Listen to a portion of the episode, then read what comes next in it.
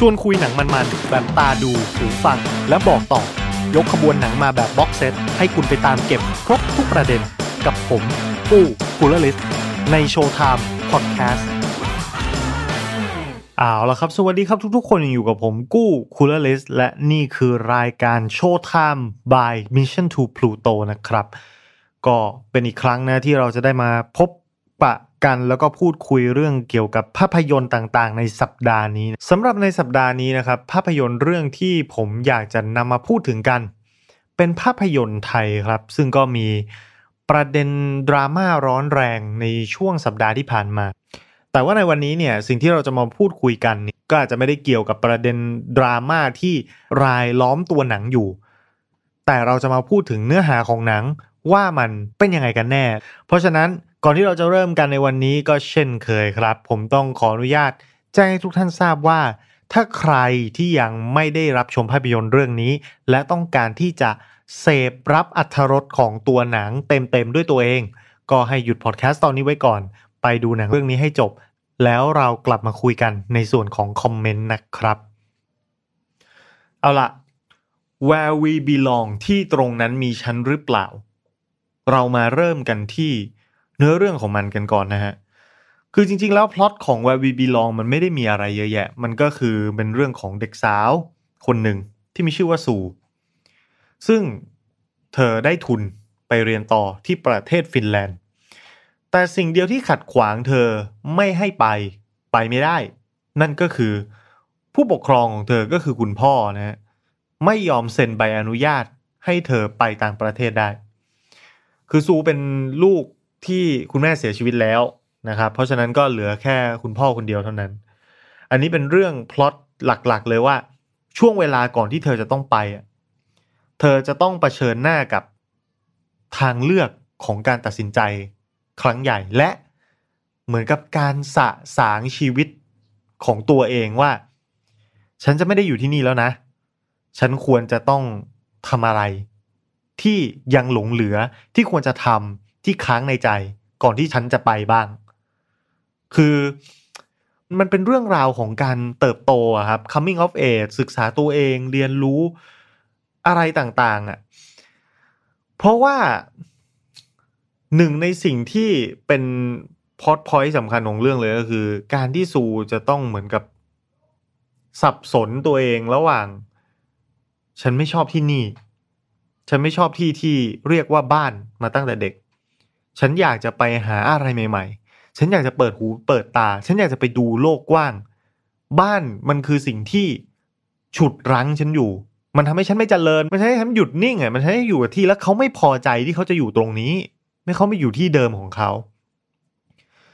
ซึ่งคนรอบรอบตัวเขาก็มีความคิดเห็นอะไรที่แตกต่างกันไปโดยสิ้นเชิงบางคนก็เป็นเพื่อนก็ไม่ได้คิดมากอะไรก็คือสนับสนุนทุกอย่างที่คุณตัดสินใจ แต่ถ้าไม่ได้ไปก็จะดีกว่า ถ้าอย่างคนที่เป็นพ่อ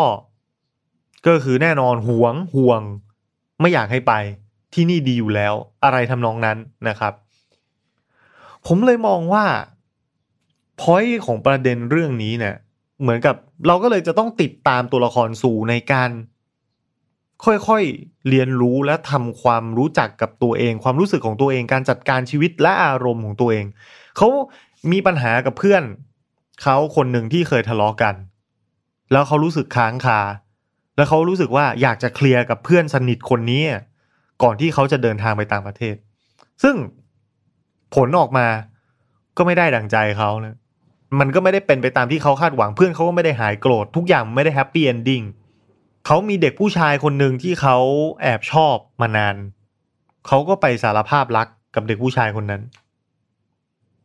ซึ่งณจังหวะนั้นมันคือเป็นอะไรที่เป็นไปไม่ได้แล้ว เพราะ ตัวซูเองก็ตัดสินใจว่าจะไป ในขณะที่เด็กผู้ชายเขาก็คิดว่าเขาจะอยู่ที่นี่ต่อ เพราะฉะนั้นมันเป็นทางเดินที่มันไปด้วยกันไม่ได้ เขาพยายามจะทำให้เพื่อน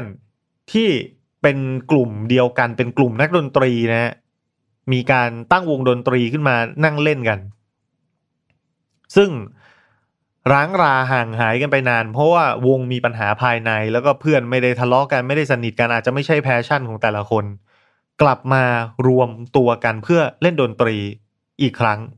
แต่ผลก็ปรากฏว่าวงมันเล่ไม่เป็นท่าฮะคือเพื่อนกลับมาคุยกันแป๊บหนึ่งเล่นดนตรีด้วยกันแป๊บหนึ่งก็ทะเลาะกันต่อ ทุกอย่างก็พังเหมือนเดิม ผมสังเกตว่ามันไม่มีอะไรที่ซูพยายามจะทำแล้วมันได้ดั่งใจเลย แล้วจุดพีคของหนังจริง ๆ เนี่ย เมื่อความขัดแย้งระหว่างตัวซูและคุณพ่อมันรุนแรงมากขึ้น จนมันหาจุด ทางออกไม่ได้นะ สิ่งที่พีคมากเลยที่คุณพ่อของซูทำก็คือพาซูไปหาร่างทรงครับไปหาร่างทรงเพื่อให้ร่างทรงเนี่ยทรงดวงจิตของแม่ของซู เพราะว่าในเรื่องเนี่ยแม่ของซูเป็นตัวละครที่ซูรักมาก น่าจะเป็นตัวละครตัวเดียวเลยมั้ง ที่ซูรักจริง ๆ คนอื่นก็คือ question แบบรักหรือไม่รักหรือรักมากรักน้อยไม่รู้ แต่ซูนี่เป็นคนที่รักแม่อย่างแบบสุด หัวจิตหัวใจแล้ว แน่นอนที่สุด ไม่มีข้อโต้แย้งไม่มีข้อสงสัย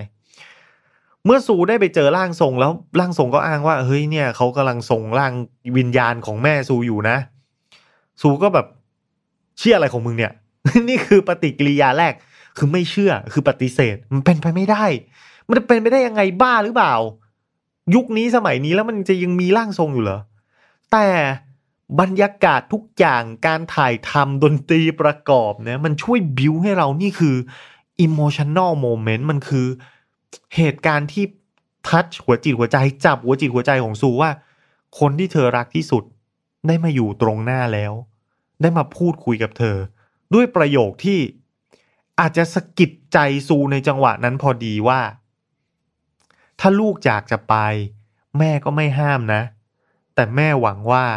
ที่ที่ลูกไปอะมันจะเป็นที่ของลูกจริง ๆ คือพูดทำนองว่าแบบ เออ ไปก็ไม่เป็นไรแต่ไปนะขอให้มีความสุข แล้วมีการอ้างด้วยว่าตัวแม่ขึ้นสวรรค์ไปแล้ว ขึ้นไปแล้วมันก็ไม่มีความสุขเท่าไหร่หรอกลูก แม่ก็เลยกลับมา กลับมาเพื่อดูแล คุณพ่ออาป้า น้องชายของลูกแล้วก็ตัวลูกยังไงล่ะลูก เพราะอยู่ที่เนี่ยแม่มีความสุขดีกว่าทำไมแทนที่เราคิดว่าเราจะหนีไป เราทำที่นี่ที่เราอยู่ ให้มันดีขึ้นไม่ได้เหรอลูก คือตูฟังแล้วก็ร้องไห้น้ำตาแตกนะ แบบโอ้โหมันแบบ แม่นี่มันแม่จริง ๆ แม่คุยกับฉันแม่ทำไมรู้เรื่องเบื้องลึกทำไมแม่ถึงรู้อะไรในใจว่าฉันกำลังคิดอะไรอะไรแบบเนี้ยก็ยอมจำนนต่อร่างทรงคนนี้นะทำให้บ้านปลายท้ายที่สุดเธอตัดสินใจที่จะไม่ไปเรียนต่อต่างประเทศครับ ยอมทิ้งทุนเนะ่ยแต่หลังจากนั้นน่ะเมื่อเธอไม่ได้ไปอะ เธอก็มานั่งลังเล question ชีวิตและการตัดสินใจของตัวเองว่า สิ่งที่กูเลือกเนี่ย มันดีจริงๆเหรอวะ สิ่งที่กูทำมันถูกต้องเหรอวะทำไมกูรู้สึกมันงงงงมวนท้องไม่มีความสุข แล้วก็รู้สึกว่ามันไม่เคลียร์มันมันยังสงสัยมันมีอะไรค้างคาในใจจนกระทั่งมันมีเหตุการณ์ที่เธอได้ไปเจอกับร่างทรงคนนั้นนะที่ทำงานเป็นกู้ภัยในเวลากลางคืนนะซูก็เลยแบบอ้าว คุณมันเป็นใครกันแน่เนี่ยทำไมคุณถึงเคยมาร่างทรง แล้วทำไมคุณมาทำกู้ภัยคุณ คุณมีความพิเศษอะไรยังไง หรือเรื่องราวทั้งหมดมันเป็นยังไง ร่างทรงก็เลยสารภาพว่าเขาโกหก แน่นอนคือคนที่มีสติสัมปชัญญะปกติอะก็คงจะเชื่อเรื่องอะไรแบบนี้เหนือธรรมชาติได้ยากนะ จนกระทั่งได้มาเจออะไรที่พิสูจน์จับได้คาหนังคาเขาเห็นได้ด้วยตาตัวเอง ซึ่งในทางปฏิบัติแล้วมันอาจจะเกิดขึ้นได้ยากนะ แต่ว่าอย่างในกรณีเคสของซูมันก็เกิดขึ้น แล้วมันก็ทำให้เธอได้รู้ว่า สิ่งที่เขาได้พูดเอาไว้ แล้วมันจับจิตจับใจเธอ มันไม่ได้มาจากแม่ของเธอ มันไม่ได้มีแบบพลังเหนือธรรมชาติอะไรที่ไหนหรอกมันคือแค่คำพูดของการน่าจะเป็นการโกหกหลอกลวงและเตรียมกันกับพ่อของเธอว่า ไม่อยากให้ลูกสาวไป ใช้วิธีหวานล้อมเหตุผลต่างๆนานาฟังไม่รู้เรื่องแล้ว ใช้วิธีอย่างเงี้ยใส่อาศาสตร์ไปเลย เผื่อลูกจะฟังบ้าง ซึ่งผมว่านี่แม่งเป็นปัญหาในระดับแบบหลายเลเยอร์มาก ๆ เลยนะ ก็คือสำหรับผมอะพอยที่เราได้จากเรื่องนี้มันคืออะไรคือหนึ่งคุณต้องรู้จักปล่อยวางนะตัวละครทุกตัวมันต้องปล่อยวางอะคือ ไม่มีอะไรในชีวิตที่ คุณจะได้ตามที่คุณต้องการทุกอย่างหรอก เพราะว่ามันคือธรรมชาตินะมันไม่ได้เกี่ยวกับเรื่องเหตุผลหรืออะไรใด ๆ หรือโชคชะตาฟ้าลิขิตอะไรหรอกต่อให้คุณทำดีทุกอย่าง เตรียมการทุกอย่าง คิดว่ามันดีที่สุด แต่ผลมันไม่ได้ออกมาเป็นตามที่คุณคิดเสมอ เหมือนกับเวลาเราเป็นพ่อเป็นแม่ เราจะไปหวังให้ลูกเรา อยู่กับกรอบที่เราต้องการต่อไปไม่ได้ เวลาเราวางแผนที่จะทำอะไรเหมือนซู ทุกอย่างมันก็อาจจะไม่ได้เป็นไปตามแผนตามสิ่งที่หวัง นั่นคือเป็นเรื่องที่ทุกคนต้องเรียนรู้แล้วก็เข้มแข็ง แต่สุดท้ายแล้วผมว่ามันสะท้อนมุมมองของการใช้ชีวิต คือจริง ๆ มันมีเรื่องประเด็นดราม่าที่คนพยายามเอาเรื่องนี้เนี่ยเนื้อเรื่องของภาพยนตร์เรื่องนี้ไปโยงกับสถานการณ์การเมืองของประเทศไทย ผมคิดว่าอันนี้จริง ๆ ความเชื่อส่วนตัวผมรู้สึกว่ามันไม่ได้เป็นความตั้งใจของผู้กำกับหรอก แต่ว่าคนดูเนี่ยอาจจะรู้สึก แบบนั้นกับประเทศของเราว่า ประเทศเรามันไม่ดี เราอยากจะหนีไปจากที่นี่ แล้วก็มีคนนึงมาพูดว่าทำไมไม่ทำให้ที่นี่ดีขึ้น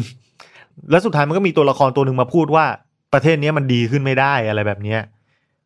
คือจริง ๆ แล้วมันไม่ใช่อย่างนั้นหรอก มันคงไม่ได้มีมิติทางการเมืองอะไรแบบลึกซึ้งเกินไปอะไรขนาดนั้น ตามความคิดของผมนะนี่ต้องขีดเส้นใต้ตัวใหญ่ย้ำๆเอาไว้ว่า ตามความคิดของผมนะครับ แต่มันมีสิ่งหนึ่งที่ผมเชื่อ แล้วมันเป็นสิ่งที่สำนวนฝรั่งเขามีว่า เสียใจที่ได้ทำดีกว่าเสียใจที่ไม่ได้ทำคือเมื่อคุณมีความเชื่อ มีความต้องการ มีความอยากรู้อยากลองอะไรสักอย่างที่มันไม่ใช่เรื่องเลวร้ายอะไรนะชีวิตมันมีครั้งเดียวอะมีแค่วันไลฟ์อะ live it อะคือใช้ให้คุ้มเถอะ ลองทำมันทุกอย่าง เพราะว่าถ้าคุณไม่ทำคุณก็จะเหมือนซูที่แบบ พอไม่ได้ทำแล้วก็มานั่งสงสัยว่า มันจะเกิดอะไรขึ้นถ้าฉันทำมันจะดีกว่านี้ไหมมันจะเปลี่ยนมันจะต่างไปจากเดิมไหมอะไรเพราะฉะนั้นทำไปเลย การทดลองนั้นมันอาจจะทำให้เราบาดเจ็บ มีบาดแผล ไม่ว่าจะกายหรือใจนะแต่ผมคิดว่าถ้าคุณไปอย่างมีสติทำอย่างมีสติ เรื่องพวกนี้มันเป็นอะไรที่ถูกจำกัดได้ ความเจ็บช้ำความเจ็บปวด ความผิดพลาดที่จะเกิดมันก็จะเบาบางลง แล้วเรามีชีวิตของเราแค่เนี้ยคืออย่าให้อะไรมาควบคุมเลยใช้มันให้เต็มที่แล้วไม่ต้องเสียใจกับอะไรทั้งนั้นนะเมื่อคุณอายุมากเกินไป เมื่อคุณอายุเยอะขึ้นแล้วหันกลับมามอง คุณจะได้รู้สึกว่า เออ มันไม่มีอะไรต้องเสียดายฉันทำทุกอย่างที่ฉันอยากจะทำแล้ว ในหนังเรื่องนี้มันมีตัวละครตัวหนึ่งเป็นคุณย่าของเพื่อนสนิทซูที่ชื่อว่าเบล คุณย่าของซูเป็นหญิงที่ ตกอยู่ในห่วงผวังของความหลัง ที่เธอมีได้รู้จักกับผู้ชายคนหนึ่ง ที่เกือบจะได้มีสัมพันธ์สวาดกันลึกซึ้งแต่ก็ไม่นะครับ ก็เป็นแค่คนข้างบ้าน ที่เคยจูบกัน มีโอบกอดรูปคลำกันตามภาษาคนหนุ่มสาว แต่ไม่มีโอกาสที่จะได้ครองคู่ครองรักกัน เมื่อเวลาผ่านไปจากหญิงสาวกลายเป็นคนชารา แต่ความฝันนั้นยังคงอยู่ในห่วงความทรงจำและไม่ลืม ซึ่งซูมองตัวละครตัวเนี้ยผมมองว่ามันมีไดอะล็อกบทพูดท่อนหนึ่งของหนังที่บอกว่ากูไม่อยากเป็นเหมือนย่ามึง นี่คือคนที่ปล่อยให้โอกาส ปล่อยให้ความฝัน มันเลยผ่านไป แล้วทั้งชีวิตวนอยู่กับความเสียดายทำไมมันไม่เคยเกิดขึ้น ซูไม่อยากเป็นคนที่ปล่อยให้ชีวิตตัวเอง เป็นแบบนั้นแล้วมานั่งเสียใจตอนหัวงอก ผมก็สนับสนุนแนวคิดนี้เช่นกันว่าทำเถอะทำเลยทำซะตั้งแต่วันนี้อย่าข้ออ้างเยอะ ประมาณนี้แล้วกันนะครับสำหรับภาพยนตร์เรื่อง Where We Belong ที่ตรงนั้นมีฉันหรือเปล่า วันนี้ขอบคุณสำหรับการติดตาม แล้วพบกันใหม่ในคราวหน้าสำหรับวันนี้สวัสดีครับ ชวนคุยหนังมันๆแบบตาดูหูฟังและบอกต่อ ยกขบวนหนังมาแบบบ็อกเซตให้คุณไปตามเก็บครบทุกประเด็นกับผม ปู้กุลลิสในโชว์ไทม์พอดแคสต์